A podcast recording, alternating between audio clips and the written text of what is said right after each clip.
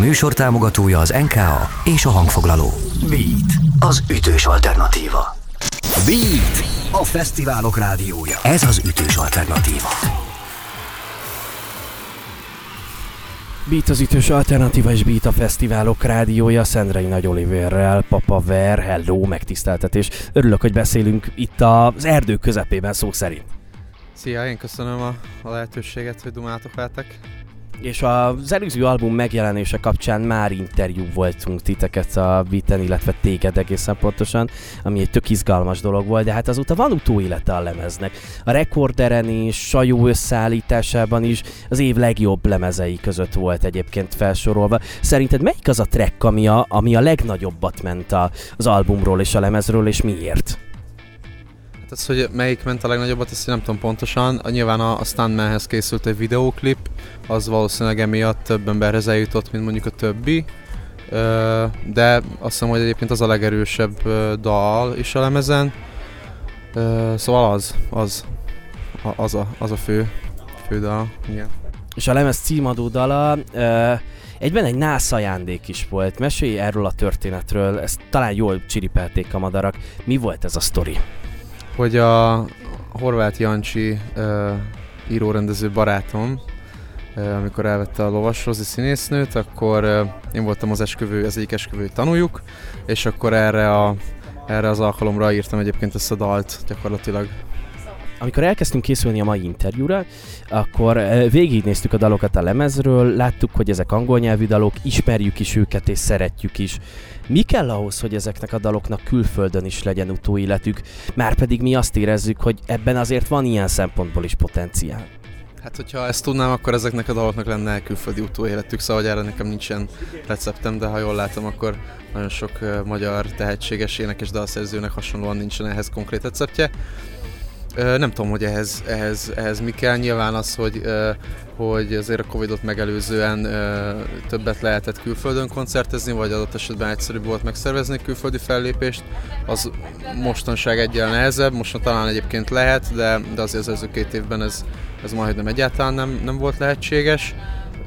Nyilván el kell menni és, és koncertezni kell külföldön, tehát szerintem azt hiszem, hogy az működik, hogyha így az ember alulról építkezik, és, és nem a, nem a, nem tudom, a nagy ö, kiadós ajánlatra vár, akik majd meg fogják csinálni az ő karrierjét.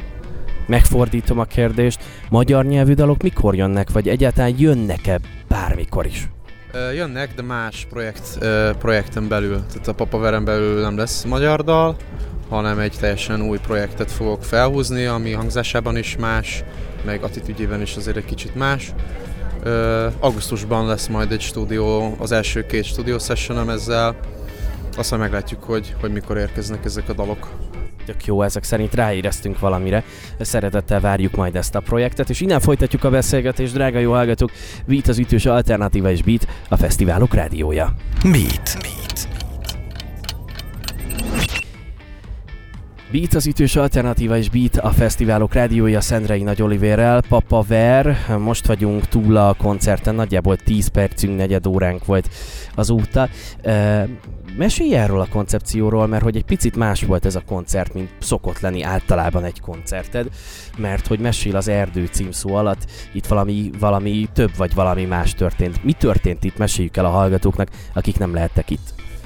Uh az történt, hogy a, a Bicsérdi Ádi moderálásával, vagy kérdezés, vagy interjúja történt meg a koncert közben. Igazából valami olyasmi történt, mint hogyha áthívtam volna az Ádit, és, és mutattam volna neki egy pár dalt, és ő azokkal kapcsolatban, meg az inspirációimmal kapcsolatban, meg a zenéhez, vagy a művészetekhez így közvetve kapcsolódó dolgokról kérdezett volna. Ezekről beszélgettünk, és, és ezeket így illusztrálva eljátszottam egy pár dalt arról itt a backstage-ben beszélgettünk, hogy hamarosan vissza Balatonra, meg egy kis nyaralás.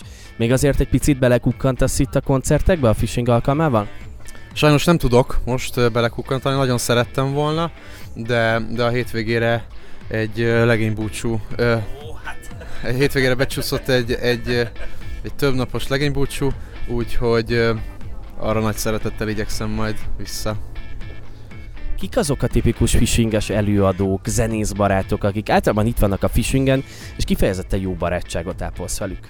Fú, ezt azért nem tudom megmondani pontosan, mert uh, én tavaly voltam életemben először fishingen, amikor a filmzenekarra játszottunk itt, és uh, és akkor, akkor volt egy ilyen, volt egy ilyen egy ilyen megérkezési érzésem, hogy aha, értem, hogy miért ezt a fesztivált szeretik egyébként a zenészek is a legjobban, meg, meg a koncertlátogatók is a legjobban, szóval szóval hogy átjött, átjött azonnal, hogy, hogy, ez, hogy ez miért ennyire népszerű, meg miért ennyire jó itt lenni. Uh, nyilván van egy csomó olyan zenekar, akik, uh, akik, akik itt állandó fellépők, meg nyilván rotálják is őket valamennyire. Nem tudok most így ki- kiemelni egy párat, mert nem, nem néztem végig most, hogy kik, kik vannak ma itt például.